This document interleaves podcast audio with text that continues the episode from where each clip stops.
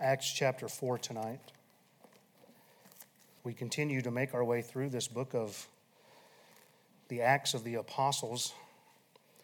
It's really the Acts of God and God working through them. And that's really the transition that's taking place, you see.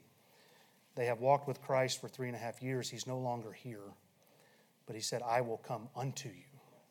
And so Christ lives in us. And now they're learning to minister without Christ physically present, but Christ working in them and through them through the power of the Holy Spirit. And what we find here is a church in action. That's kind of our focus. As a reminder, in our text here tonight, we are likely only two to three months away from the events of the crucifixion. This is still very fresh in Jerusalem. It's still a big deal. There's still a lot of chatter, you can imagine, of all the rumors of this man rising again. And the religious leaders in Jerusalem had hoped that by Jesus being off of the scene, it would have put an end to this idea that Jesus was the Messiah. How can he be the Messiah if he's dead? Was their thinking. On Pentecost, 50 days from the Passover, the followers of Christ were all filled with the Spirit. Christ was preached, and 3,000 souls were saved. In chapter 3, Peter and John, through the power of God and faith in Christ, they healed the crippled beggar who had been laid daily at the gate beautiful. And depending on how one reads Acts 4 4, another two to 5,000 were saved what was 120 in Acts chapter 1 is now up to 5 to 8,000. They thought they had stopped this movement. Well, the council in Jerusalem can see well, we've got a problem on our hands.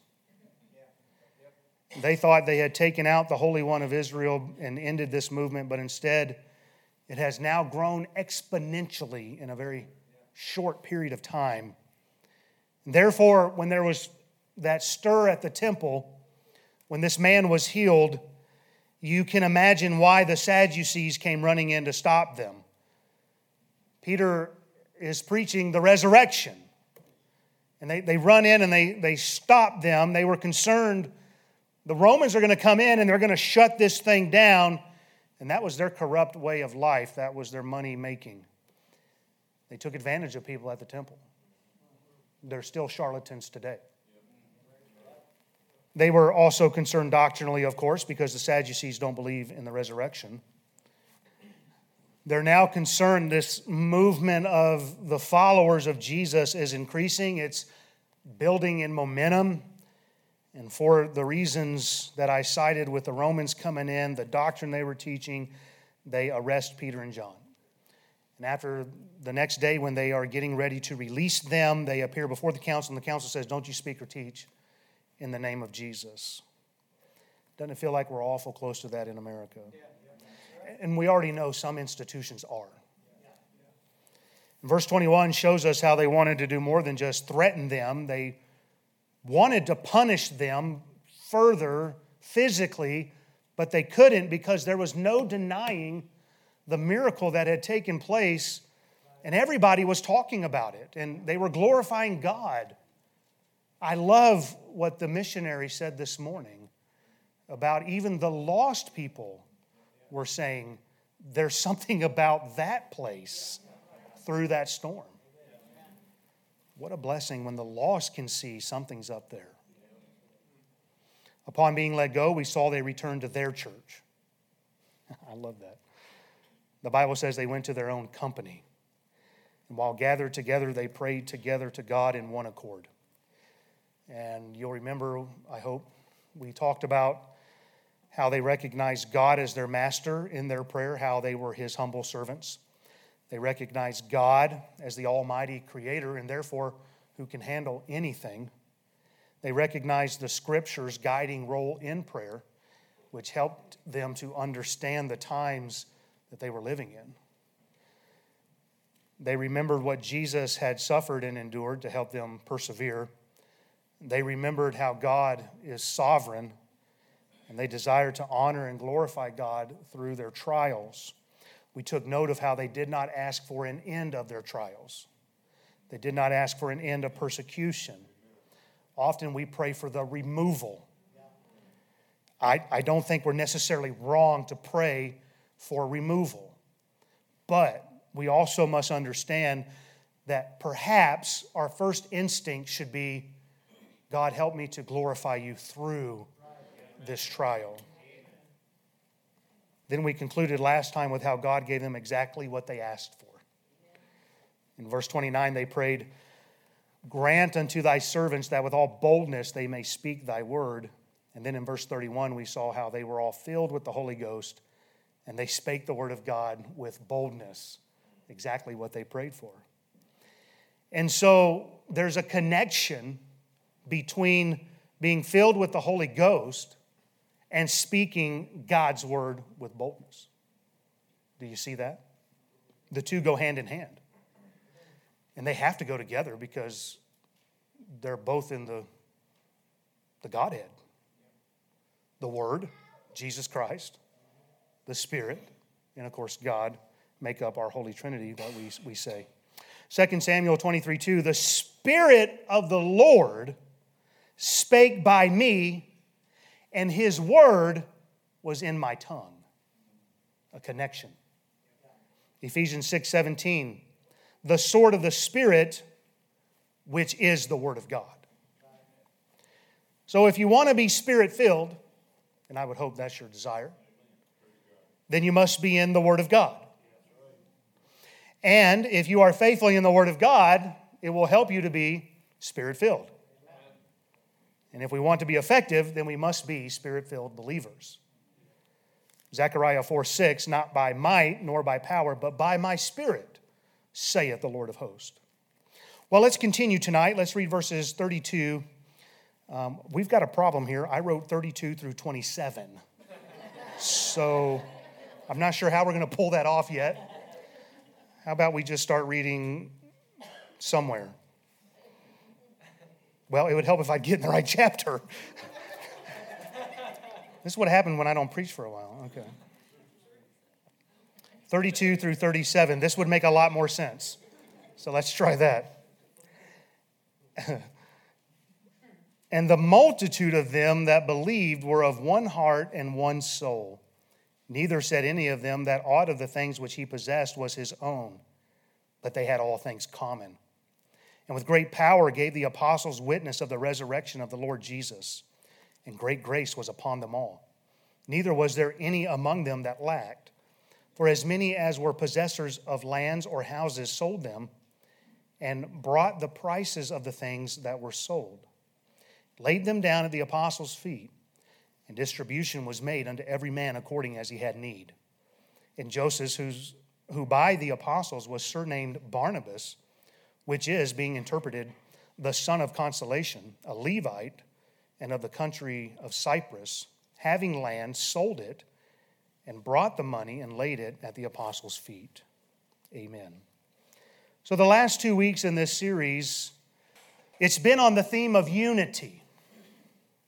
I've mentioned before how I could never overstate the importance of unity within a body of believers. And I can say this because obviously God feels the same way. And so tonight, one more time, we'll be talking about unity. In chapter 1, they continued with one accord in prayer and supplication. In the beginning of chapter 2, they were all filled or excuse me, they were all with one accord in one place when they were filled with the Holy Ghost. At the end of chapter 2, they were continuing daily with one accord in the temple. And in this chapter, we've already seen how they prayed together in one accord. And now we see yet again in verse 32 how they were unified.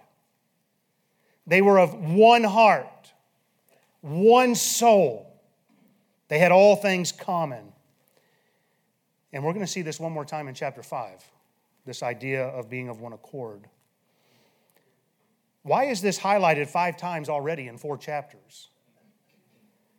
It's because God wants us to realize how important unity is. God knows we need to hear it more than once. And I know I need to keep preaching this because it still isn't sinking in with everyone. And so here we are again by God's design. This isn't my soapbox, it's in the text, so get over it. And so I thought, well, maybe I should try a different approach. So, how about we talk about what unity in a church is not? Maybe this will resonate just a little bit better. Unity is not placing yourself above others. Unity isn't about getting your way. Unity isn't sowing discord among the brethren. Unity isn't stirring up strife. Unity isn't holding a grudge. Unity isn't gossiping. Unity is not withholding information from leadership that has upset you. And then I find out about it as you're walking away. Unity isn't talking negatively with members in private about decisions already voted on and passed in the church. For example, the land is purchased. Get over it. Unity is not being critical based upon your last church. I'm not against ideas. Unity isn't finding excuses to be absent from church and ministry events. Unity is not sitting in the foyer during the services and visiting with other people during the preaching.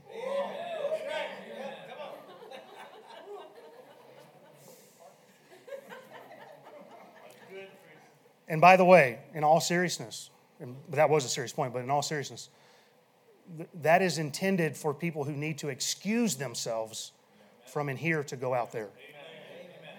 In particular, mothers who might have a little one and don't want to be a disruption in the service. And so they want to go out in the foyer just to find a bunch of people out there talking and fellowshipping.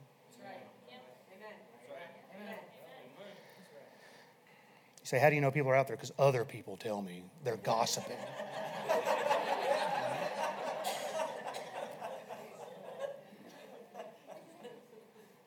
Unity is not secretly being critical of the leadership here without bringing it up, bringing it up to the leadership. Unity is not refusing to go to the one who you have an issue against. Unity is not going to someone else when your problem is not with them. Unity is not complaining about God's blessings. You say, what in the world? For example, God has blessed us with this facility. We're doing the best we can. Amen. I know parking's limited. I know classrooms are small. And I know sometimes that seat which you think is yours is taken. But why complain about God's blessing? If you only knew the number of churches that wish they had that problem, then perhaps you would rejoice and be thankful for God's blessings instead of complaining about it. Unity is not complaining when the pastor follows the Word of God. Well, I tell you what, he should have never kept the doors open during COVID. What verse do you have to support that criticism? Love your neighbor.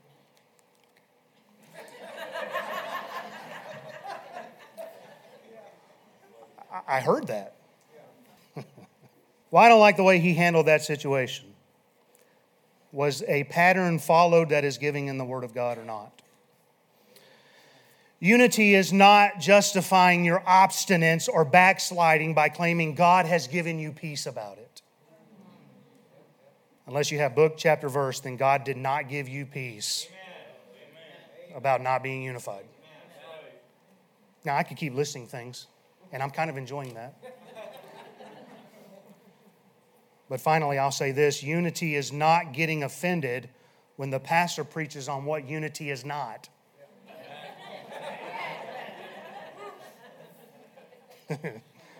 As my dad always told us growing up, you can get over it or die mad one. I never would have thought as a kid that would be a staple of ministry. Appreciate it, Dad. Now, here's the thought for you as we consider unity in a church. Paul wrote to the Romans, the Corinthians, the churches plural in Galatia, the Ephesians, the Philippians, the Colossians, and the Thessalonians. And if I were to ask you tonight which one of those churches had the greatest problems, then if you've studied the issue, then you know it was the Corinthians. And, and there was one defining mark brought up in the Corinthian church amongst all their issues. This one to me just jumps out, and it was their disunity. After Paul writes his greeting, which he did customarily, he gets right to the heart of the matter by saying in 1 Corinthians 1, verses 10 through 13, Now I beseech you, brethren, by the name of our Lord Jesus Christ, that ye all speak the same thing, and that there be no divisions among you, but that ye be perfectly joined together in the same mind and in the same judgment. For it hath been declared unto me of you, my brethren, by them which are of those of the house of Chloe, that there are contentions among you. Now, this I say that every one of you saith, I am of Paul, I am of Apollos, I am of Cephas I'm of Christ. Is Christ divided? Was Paul crucified for you? Or were ye baptized in the name of Paul? 1 Corinthians 3, verses 3 and 4. For ye are yet carnal. For whereas there is among you envying and strife and divisions, are ye not carnal and walk as men? For while one saith, I am of Paul, and another, I am of Apollos, are you not carnal? 1 Corinthians 4 6.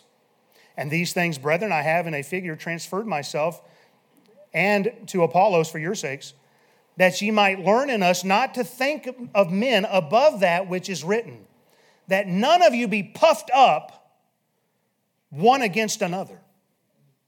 1 Corinthians 6, verses 5 through 7. I speak to your shame. Is it so that there is not a wise man among you? No, not one that shall be able to judge between his brethren? But brother goeth to law with brother, and that before the unbelievers? Now, therefore, there is utterly a fault among you because you go to the law with one another. You're going to Judge Judy. Why do ye not rather take wrong? Why do ye not rather suffer yourselves to be defrauded?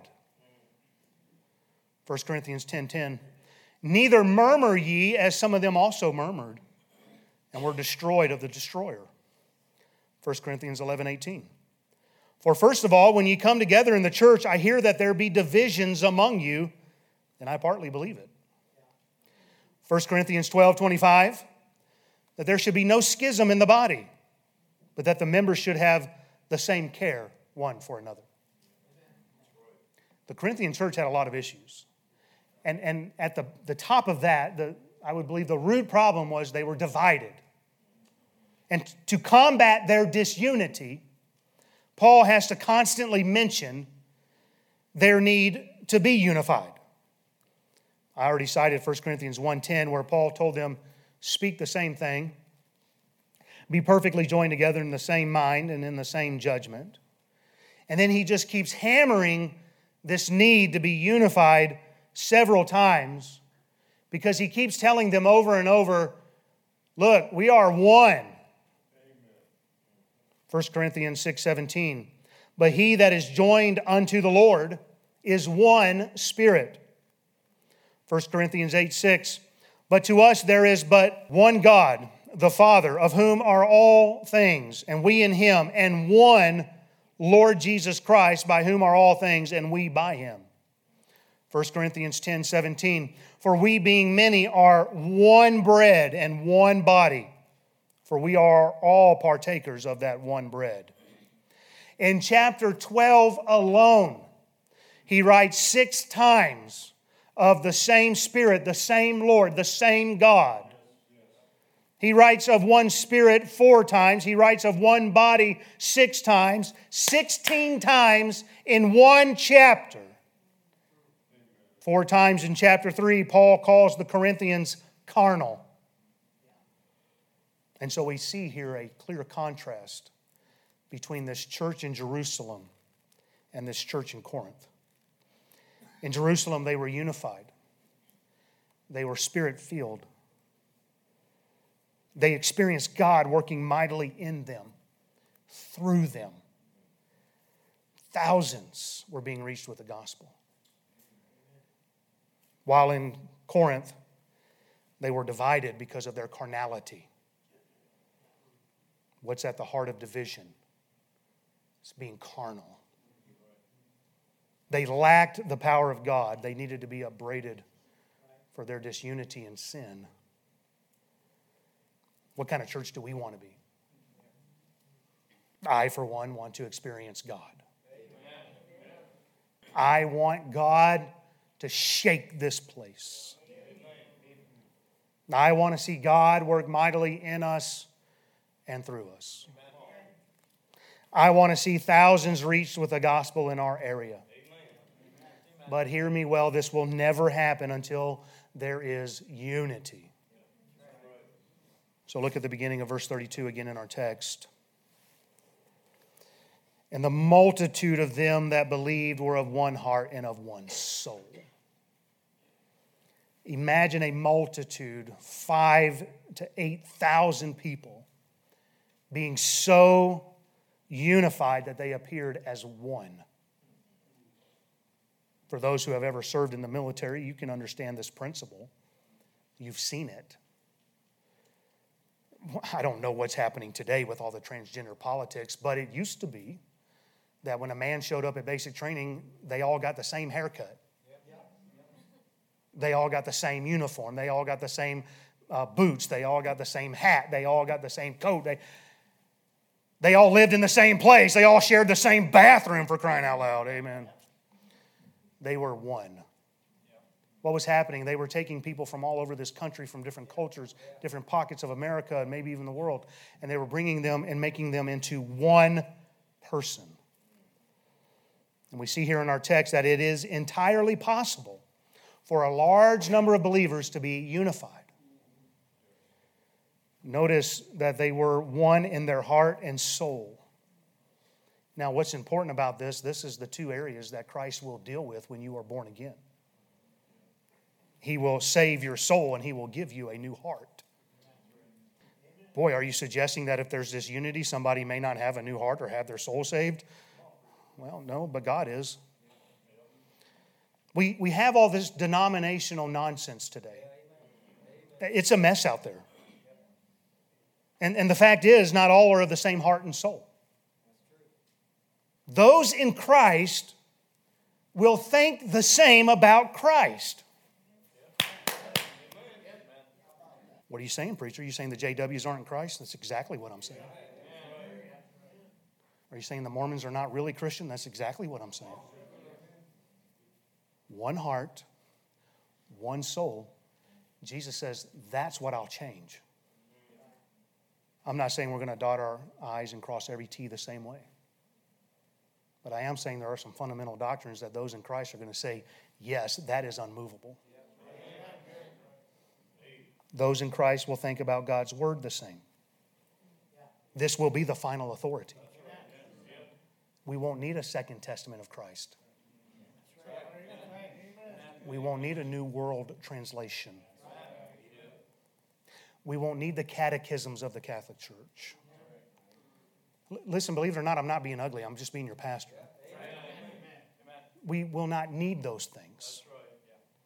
We will understand that this is God's holy word, that it is authoritative, and that it is right for all things in faith and practice. Those in Christ who have a new heart and a new soul they will think the same about God's church. Amen. What are you saying? I'm saying this It's not going to be, oh, I can just worship God anywhere. Oh, no, no. Those in Christ will realize I need to be in church. Amen. Now, I'm not going there tonight. I'll just stop with all that. But I just want to tell you not all churches are equal. Maybe that's enough said. Just for grins, amen. I doubt that all these believers had time to be taught all things whatsoever the Lord had commanded them. Man, I'm starting to just feel feisty tonight. I doubt that they sat down and walked them through the ABCs of Christian growth. And yet, they have their act together. Makes me wonder how many are really lost within the church. Now, to be clear, I'm all for discipleship, it's mandated. But if Christ has saved your soul, then you should not have to be hounded to death to be in church. If you hunger and thirst after righteousness, you will do what's right. Now, those who have left here, I have gone after. But at some point, you have to wonder is it time to conclude they were never of us? 1 John 2 19, they went out from us, but they were not of us. For if they had been of us, they would have no doubt continued with us. But they went out that they might be made manifest that they were not all of us. Now it hurts, but that's reality.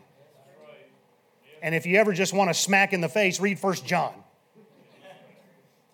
Unfortunately, I now have to deal with one who wept at this altar to be saved and that I baptized, but is now out there running down our church. Doesn't it feel good to be run down by those that you dropped everything to go see them at the hospital in the middle of the night in their moment of crisis? And that you worked with them for months to try to help them?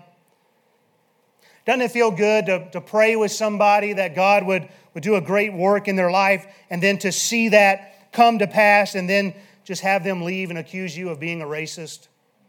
Isn't that a blessing? No, of course not. But it's far less than our Lord endured. He was reviled and he reviled not again. And I'm not suggesting that all who have left here are not saved. But having not joined with another church, then I assume the dog has now returned to its vomit and the pig to its mire. Well, here in verse 32, we see the whole multitude was of one heart and one soul. And look at the result of their unity in verse 33. We see that with great power gave the apostles witness of the resurrection of the Lord Jesus, and great grace was upon them all. Just in case you're wondering, if you're following closely here in the text, I won't have time to adequately, adequately cover it tonight, so I'm going to come back to the end of verse 32 and then tie that in next time with verses 34 and 35. So if you're wondering why I skipped that, that's why. For those who are not following along, just tune that out and focus right back. We keep seeing in this book how their unity led to God working mightily among them. And I believe that's what we're meant to pick up on. In chapter 1, when they were of one accord, God gave them wisdom in handling church affairs. They had a leadership decision that they needed to make. In chapter 2, when they were in one accord, they were filled with the Spirit and spoke in tongues. And Peter, who had previously denied the Lord, preached Christ with great power. 3,000 were saved and baptized. At the end of chapter 2, when they were in one accord, they were given favor with all the people, and the Lord added to the church daily such as should be saved. Earlier in chapter 4, we saw how they prayed in one accord, and God shook the place. They were all filled with the Holy Ghost, and they spoke the word of God with boldness. And now we see their unity led to great power in preaching the resurrection of Jesus and great grace was upon them all. Now, don't forget, the council had just threatened them. Don't speak or teach in the name of Jesus. And their main concern in saying that was because we don't like you running around talking about the resurrection. They prayed for boldness here, and look at what they are preaching the resurrection of the Lord Jesus. Whoop! They are not deterred one bit by the power of the council. Their version of Supreme Court. They know that their lives are at risk. Listen, we don't understand in America today exactly what they were going through. If you got kicked out of the synagogue, buddy, that was about it for you. We'll, we'll get into that next week on why they were selling things. But, but, but listen, that was it. You, had, you usually had no way of life. Everything was controlled by this group. And, they know their lives are at stake. But greater was he that was in them than he that is in the world. They had received power and they were being moved by a power that was greater than them the Holy Spirit of God. Acts 20, 24, Paul wrote, But none of these things move me, neither count I my life dear unto myself, that I might finish my course with joy in the ministry which I have received of the Lord Jesus to testify the gospel of the grace of God. Philippians 1, verses 20 and 21 according to my earnest expectation and my hope, that in nothing I shall be ashamed, but with all boldness, as always, so now also Christ shall be magnified in my body, whether it be by life or by death. For me to live is Christ, and to die is gain.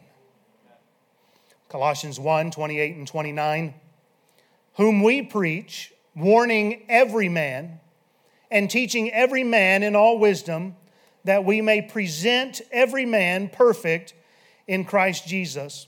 Whereunto I also labor, striving according to his working, which worketh in me mightily. Those who are spirit filled have God's power working in them mightily being spirit filled causes us to witness of the Lord Jesus Christ. Isn't that what Jesus said the Spirit will do? He will testify of me. And we see that God also rewarded them with great grace. God is so gracious. He filled them with His Spirit but I believe this also means God gave them favor with everybody in Jerusalem. There was something different about this movement that people were recognizing. I hope you can see why I repeatedly say we cannot overemphasize the importance of unity within a body of believers. Just look at the results so far in this book.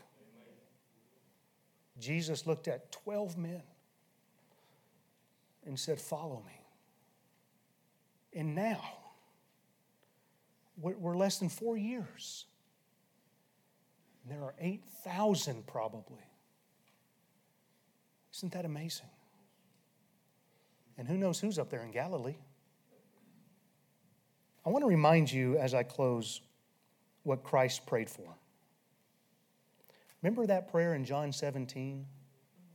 One of the greatest chapters in all the Bible. I know it's all great. Get off my back.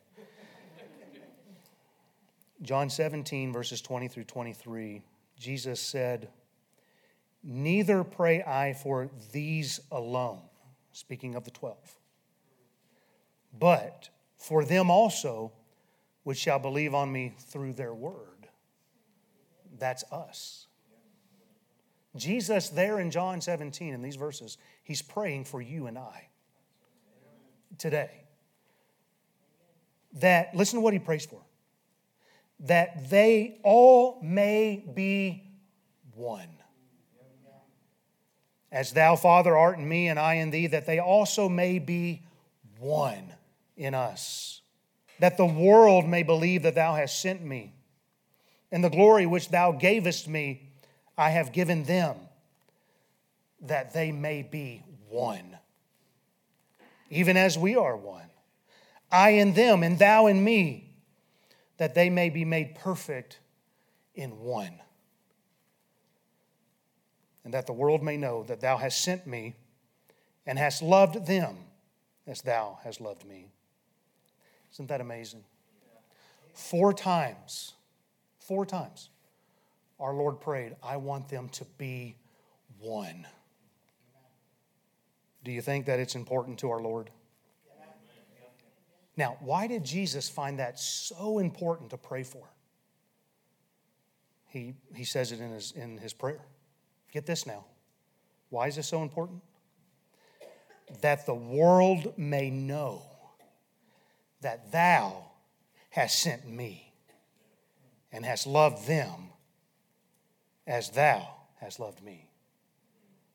Are you getting that? Jesus said, I want them to be unified.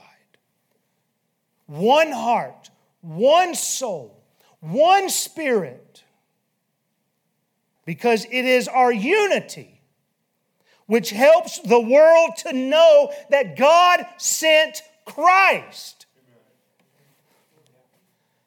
That's amazing. So, what does that mean? It obviously means when a church is not unified, it's not showing the world a whole bunch of nothing, except that all this is a joke. It is our unity which lets the world know God loves us. That's what Jesus said. And it is our unity which shows God loves us. If, if you love, if you don't have love for the brethren, John wrote, you're not in. Brooks version 2022. I believe unity is more important than I could ever communicate. Therefore, if we want to be a church in action, who is filled with the Spirit, experiencing God working mightily through us and in us, we have to strive for unity. You see, unity does not come naturally. Just get married. You know what this means? It means we have to die to ourselves. We have to allow God to be all and in all. That means this is not my church, this is God's church. This means it is not Ken's choir, it is God's choir. And I could keep going with all the ministries. He is all and in all. This means we put aside the petty nonsense. This means we agree with God and His Word. And, folks, I believe there's no telling what God will do with a church that is unified around His Word and the Lord Jesus Christ. Will you pray with me, please?